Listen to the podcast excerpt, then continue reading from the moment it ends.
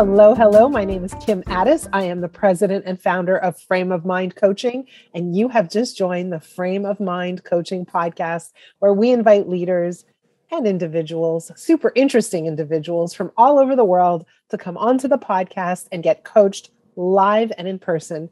Today, I am absolutely delighted, like beyond, to introduce to you our guest. His name is Marc Champagne. He asked me to say it in English instead of French. I would say it Mark Marc Champagne, but he refused that. So Marc Champagne, and uh, first, Marc, welcome.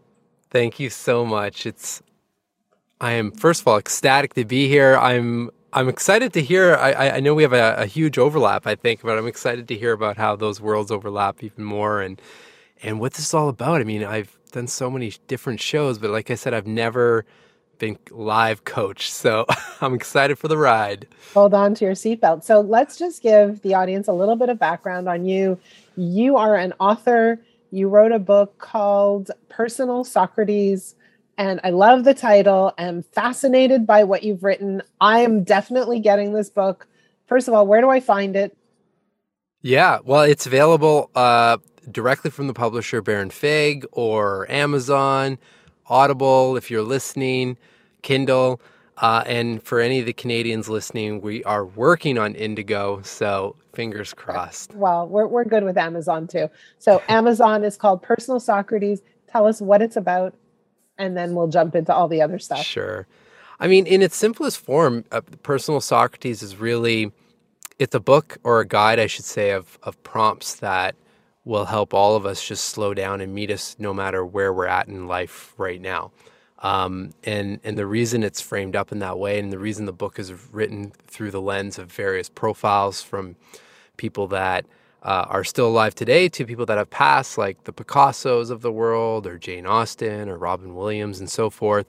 The idea is to provide different narratives and entry points for people to find the prompt that they need right now, because again, in its simplest form, I really do believe we're all one question away from a completely different life or a completely different mood or a completely different outcome. So if we can pause and ask the question, then I mean, that's where the magic exists.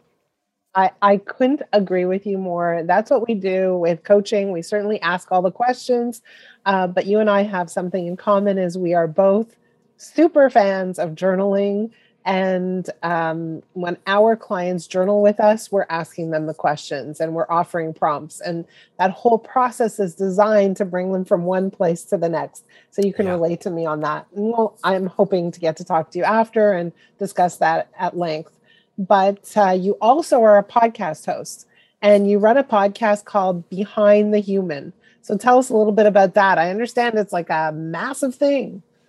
well, I'm doing my best. I mean, it's it the the podcast stimulated out of um, out of a journaling app that I had co-founded about four or five years ago. I guess four years ago now, KYO, and kind of the same premise as as why I wrote the book is how do we make these a practice like journaling, and how do we bring prompts that are are are powerful enough to li- literally change our life in the moment to the masses in a relatable way. So the podcast was started to, to do that very thing and to share different stories outside of just meditation coaches or yoga instructors where you would you know you would assume a lot of these practices are in place and normally they are. But what about the designers or the developers or the writers or the Michelin star chefs? And the podcast was was created to capture those stories and to show that it doesn't matter what you're doing or who you are everyone has some sort of practice like that and everyone's journaling because if you break down journaling and, and leave the stereotypical definition of kind of pen to paper uh, which is fantastic but the actual practice is reflection and we all reflect in some capacity. So if it's taking a walk or you know pen to paper or in an app or speaking with a friend and just reflecting and, and giving some time to think then that's journaling, right? So with the podcast, I just I hope to provide that that opportunity for people to again slow down and think on think about some questions and hopefully meet people where they're at based on who I'm interviewing. Amazing. And um, I've always said that when we were young, right, when we were born and we grew up, one of the first things we were taught is how to read and write. We yeah. weren't really taught how to meditate. We weren't really taught how to do yoga, but we were taught how to read and write. And so I find that when we're writing, specifically writing in a journal, like it's a modality of meditation. It's slowing down yeah. the brain and it's allowing you to reflect differently than you would ordinarily. So I, I'm a huge, a huge, huge fan. And uh, like I'm standing on the rooftops, you know, yelling about coaching every moment I can get. Uh, but let's turn our attention to this podcast session. What's going on for you? What is your greatest challenge? What do you want to talk about today? Oh boy, here we go. I mean, you know, when I, I filled out some of the kind of the pre-show questions, I it took me a bit of time because I, I really wanted to make sure I came in with something very, you know, authentic and true and, and whatnot. And um because I'm in a place where, you know, the, the quick backstory is that I left the corporate world and I was in product management and strategy for about 10 years. And I left to pursue the app idea and create essentially at that time one of the first guided journaling apps. Um, there were many meditation apps at that time that were doing, you know, uh, gu- guiding people through meditations, obviously, but there wasn't really anything on the journaling front. And we left, created the app, reached a ton of people, 80 plus million people over the course of uh, about two years. And unfortunately, though, financially, the app didn't work. We had to delete it. So I only share the backstory because it was during that that phase of my life where I really discovered the true work that that lit me up. I didn't know that the corporate work wasn't really uh, what was lighting me up. I, I, was happy. I wasn't driving into work unhappy by any means. Um, but now I, I, found mental fitness is what I, you know, I call it. And that's what led to writing the book and so forth. And, and the book is now out and it's doing really well. And it's leading to different speaking engagements and working with corporate teams as well. But there's still this element of there's so much uncertainty with that, you know, from month to month. Like, what's going to happen in February or March if I don't land the next uh, speaking gig or uh, corporate, you know, mental fitness activation or so forth, or if the book doesn't sell really well. I mean, there's so many elements like that that I find myself ping ponging back and forth with looking at well, maybe I should just apply for like a brand strategy position at Headspace or Calm. And I can still, you know, I can still write the books and whatnot in the early mornings, just like I wrote this first book. And I can still have a, you know, a, a couple coaching clients and so forth and take some of that pressure off. But at the same time, I feel like, well, am I, am I giving myself the chance? to actually let this thing go and, and go? And is it just kind of a PTSD from the app? Because that was such a scary moment in life, right? When we had to delete this and, and now what, right? So that's where I'm at. I feel like I'm always bouncing back and forth.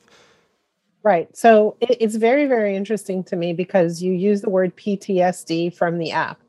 And, you know, did you have trauma? Well, I don't know if you had trauma, right? Trauma can be uh, experienced yeah. in a number of different ways. Uh, but maybe, possibly, probably, what happened was you experienced this uh, an experience that caused a little bit of self doubt.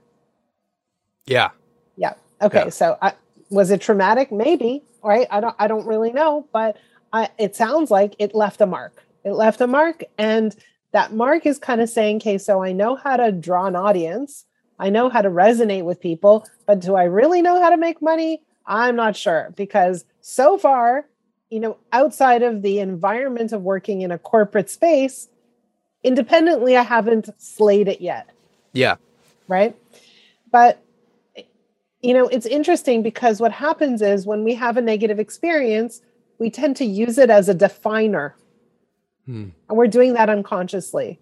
And the definer is, I'm not good at that, or I don't have the experience, or you know i don't have proof of concept. I don't can't say that i did it yet right? Yeah. And so who am i to sit in the shoes of anybody to you know even kind of like feel comfortable in that position? Sure. And so you know that that history what it does for you is it causes you unconsciously, maybe even consciously, but unconsciously to tell a story about what it means. And so, you know how you journal and you ask questions? My journaling prompt for you would be What did it mean? What does it mean about me that I grew this app to 80 million people and then I had to shut it down? What does it mean about me? And my suggestion is that when you write down what it means about you, you review it and say, is that actually true? Mm-hmm. Because I suspect that what's happening for you is the meaning you're attributing to your past experience creates for you a discomfort about moving forward at full speed. So you're yeah. probably moving forward cautiously. Well, the, yeah, I think you nailed it with that. I'm, I mean, I'm moving. I, I always have these these percentages in my head for some reason that it's like I I want a certain level of predictability. Let's say sixty to seventy percent of what I'm working on. Let's say, and then the rest is there to experiment and so forth and whatnot, right? I mean, the podcast is a great example. It's not the podcast isn't set up to generate revenue, but it is that I know how it works. It's dialed in. It's very efficient, and there's there's no stress with the show, right? And but that's what I, I feel like. There's just there there are a lot of really great opportunities. Again, all directly related to mental fitness and journaling and prompts. But I'm not at that point where where there's a there's a 60 or 70 percent of of my effort that is you know nothing's ever 100% certain or, or stable, but that feels like, okay, I just need to do that. And that, that element of my life is fine. And sure, I can experiment with uh, the next product or whatever it is related to the book or the talks and so forth. I think that's where, I think that's where I'm struggling. Well, and even your 60 to 70% is kind of funny because it's basically a little bit of a number out of thin air. And is anything ever like if you yeah. say, I want something to be 60% predictable, it's the same thing as saying, I want something to be predictable, 60% pre- predictable 100% of the time. Yeah. Right. So yeah, yeah. even that is kind of a funny statement. Totally. Right. And so uh, as I sit here, again, I'm taking a few guesses, I'm taking a few shots, but your your podcast has a lot of downloads. People are listening to your podcast what's the listenership? In terms of numbers? Yeah. Yeah, it's just it, what are we at right now? I mean, I don't focus on it, on it that much. It's more the quality of of, of conversations because it leads to other things. I know you're very humble, but we're at what? about yeah, no, we're at we're I think we're at about a hundred thousand or so. Okay, that's pretty good. And what's interesting to me is you said, you know, my podcast doesn't necessarily generate revenue, and so I suspect that there are a whole bunch of things that you're doing where you're not necessarily looking them at them strategically as revenue generating opportunities or systems that you've already created. Sure. And so like from my perspective there are layers to this. And the first layer is to address the story you're telling about your history. But then the second layer is to say okay, so what are the opportunities in front of me that I am not taking?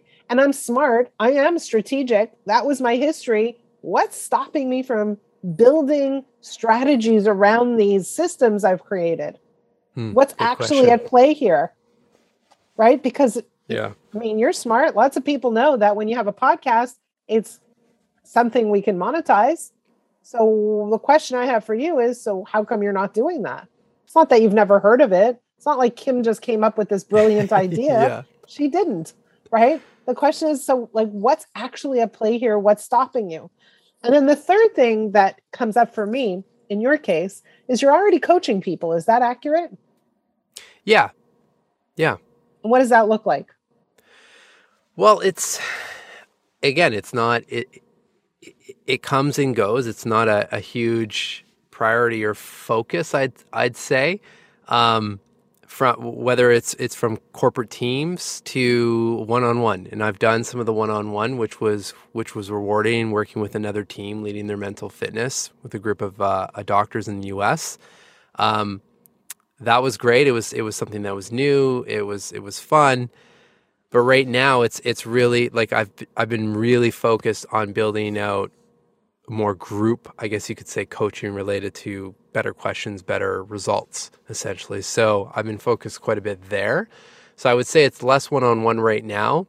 Those come up every now and then and I'm open to them, but it's it's really more so the groups or the speaking, which is a form of coaching, obviously. For sure. So my question for you is this: What is the number monthly that would cause you to feel comfortable experimenting with that other 40 to 30%? What's what, the what number you that you need? Like, how much revenue do you need on a monthly basis for you to feel at peace with all the experiments you're running?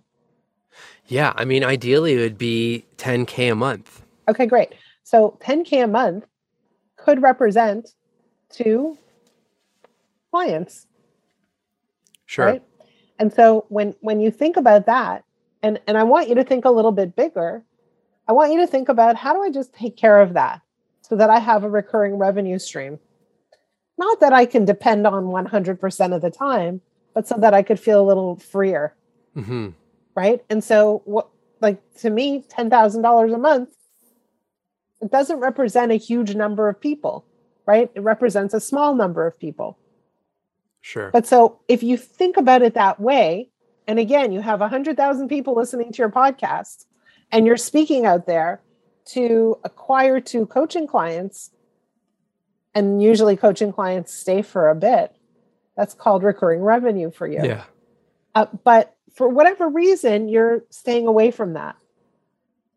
You're uncomfortable with that even though it creates exactly the security you want. And it's sure. low risk low stress low time commitment gives you a whole bunch of free time to do a whole bunch of other things but there's something at play here that says mm, I, I need to stay away from that and i'm going to guess again you can tell me if i'm wrong if the reason you stay away from it is because in the back of your mind you're like well i didn't succeed over here so, oh yeah it's definitely self-doubt who am related. i to coach people yeah yeah well, it's that, and you know where where are those people going to come from? Essentially, that's those are the narratives running. I'm less worried about that because you have access to an incredible database, an incredible network of humans. I'm less worried about that. I am seeing that self doubt pop up again. And that mm-hmm. self doubt is blocking your ability to create recurring revenue for yourself. Sure right? So ask yourself another question for you, the Socrates yeah. specialist, right? is what am I afraid of? Yeah, great question. Right? Yeah. It's going to so, be the journaling session tonight. Journaling session tonight. And and again, like I honestly think the tactics, the strategy, they're literally right at your fingertips.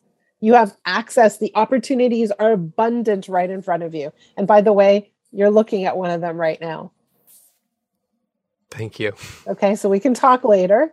Sure. But I think that the opportunities are ridiculously abundant for you. And I think the thing that's blocking you from being able to see them and access them is that self doubt, that fear. And that's what needs to be addressed immediately. Now, I'm going to do a little self promotion. I will. But this is where a coach would be incredibly effective to help you slay all that and move forward at a faster rate. Mm-hmm. Yeah, for sure. For sure. So, so you're not the only one who has self doubt. I can't find one person who doesn't have it, and it affects them in different ways. But if you're listening and you have self doubt and you're like, yeah, this is getting in my way, this is stopping me from getting where I need to go, like find me, reach out to me, come and check us out. Go to framemindcoaching.com and set up a call with me. Like it's ridiculous. It's not something that needs to stop you from getting to where you want to be. Well, thank you. Uh, Marc, I hope this gave you some food for thought. Well, you left me with, I mean, you left several prompts, but the last prompt, what am I afraid of? I mean, that's, I'm excited to, to dive into that because I mean I've obviously journaled on many prompts over over over the years, but there's definitely something behind it, and it's probably related to that app experience because that probably. that was the that was the first that was the first experience of leaving what I would define as more the more stable kind of corporate life. Tried something, and I think it I think it succeeded in eighty plus percent of metrics for, for myself personally. I wouldn't even speak, be speaking with you if it wasn't for that experience. Um, but where it did fail has left, you know, a, a lasting scar, obviously which is what we're we're speaking about. I'm going to ask you to do one more thing is ask yourself how your percentage are actually percentages are actually working for you. yeah, well said. uh, and I'll throw one more thing at you because I think this would be cool. Once you respond to these journaling prompts, once you do your journaling, send them to me and then we'll examine a little more. Sure. We'll go deeper a little and we'll ask some more questions. I think you might enjoy that process a little bit. Yeah, absolutely. Well, thanks, Kim. Thank you. For those of you who are listening, if there's a challenge that you have that you want to discuss on the podcast, please reach out to me. My email address is kim at frameofmindcoaching.com. And if you have a challenge that you want to talk about, but maybe not so much on the podcast, please reach out to me again as well. My email address is kim at frameofmindcoaching.com. Marc, thank you so much for being on the podcast. I look forward to talking a whole lot more. Me too. Thank you so much.